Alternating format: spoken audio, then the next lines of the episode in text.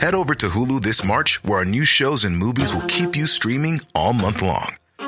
Catch the award winning movie Poor Things, starring Emma Stone, Mark Ruffalo, and Willem Dafoe. Check out the new documentary, Freaknik The Wildest Party Never Told, about the iconic Atlanta Street Party. And don't miss FX's Shogun, a reimagining of the epic tale, starring Anna Sawai. So, what are you waiting for? Go stream something new on Hulu. The FT. Hello, I'm Mike Hobart, and this is the latest in our series, The Life of a Song. The latest instalment, Night Train. The world heavyweight boxing champion Sonny Liston often trained to the sound of saxophonist Jimmy Forrest's Night Train, a huge R&B hit in 1952. It's easy to imagine Liston jabbing in time to the emphatic stabs in the song's second verse, although for the most part the instrumental blues is more bump and grind than jab and hook. It chugs along at a tempo just up from a smooch, and Forrest's already raw sax is distorted with echo. Forrest conceived his three verse blues during a stint with the Duke Ellington Orchestra. The first verse riff is a roughed up reading of the elegant 1940 recording by Johnny Hodges, That's the Blues Old Man. But the second verse borrows heavily from Happy Go Lucky Local, the fourth movement of Ellington's Deep South Suite, recorded in 1946. Only the stop time break that opens the third verse was entirely of Forrest's invention.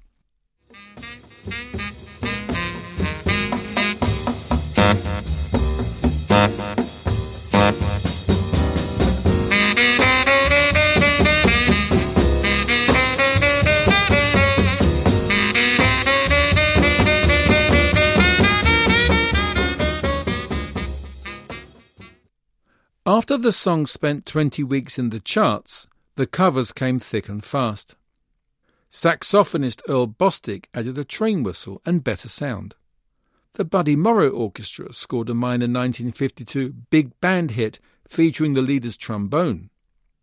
In 1957, Jump and Jive band leader Louis Prima widened the song's appeal with a televised comedy routine featuring stony face singer Keely Smith and wailing saxophonist Sam Butera.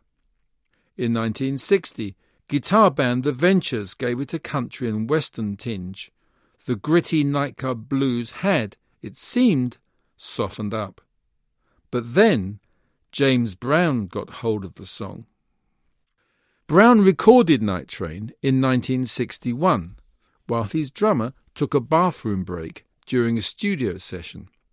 Brown told Gerri Hirshey author of Nowhere to Run, the story of soul music, when he come back, I had created a million seller playing the drums myself. Brown's cover, released in 1962, beefs up the bass with guitar, sits the melody on the choppy rhythms of a boogaloo, and moves the tempo up a notch from the original. The track opens with Brown half shouting, All aboard the night train! And calling out a list of nationwide destinations. Brown's reinvention of Night Train was an R&B smash and crossed over to the pop charts.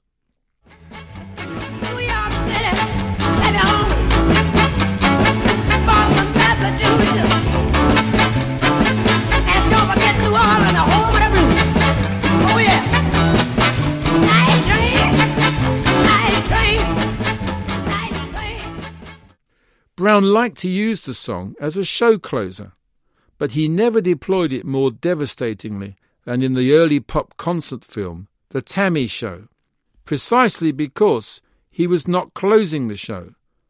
Brown was furious that the Rolling Stones, to him mere imitators of rhythm and blues, topped the bill. Brown chose Night Train to end a legendary, whirlwind, four number performance that seemed to crow OK then, follow that. I don't think I'd ever danced so hard in my life, said Brown in his 1987 autobiography, The Godfather of Soul. And I don't think they, the audience, had ever seen a man move that fast. By the time he was done, added Brown, I don't think Mick wanted to go on the stage at all. Around the time that Brown found the tune, pianist Oscar Peterson also recorded it for the 1962 album Night Train. Referencing the song's Ellingtonian roots, Peterson placed it in the jazz repertoire. Jimmy Forrest himself performed a new arrangement of the song with the Count Basie Orchestra captured in the 1979 documentary Last of the Blue Devils.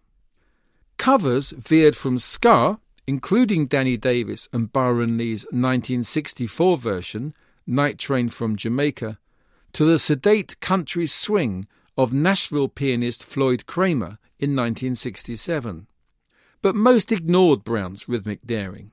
Indeed, the song became a staple on the function band circuit and was performed as such in a high school hop scene in the 1985 film Back to the Future.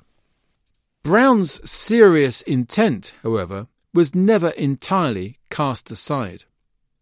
His version became a mod classic, propelling it onto the soundtrack of The Who's 1979 film Quadrophenia, while the World Saxophone Quartet used his rhythms as a platform for phonics and growls on their 1989 cover.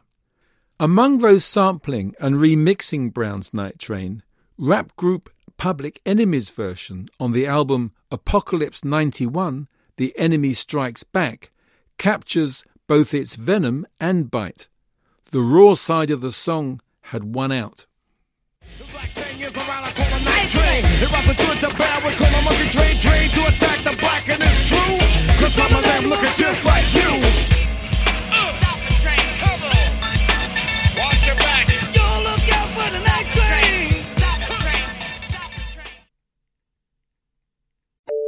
more downloads, go to ft.com forward slash podcasts.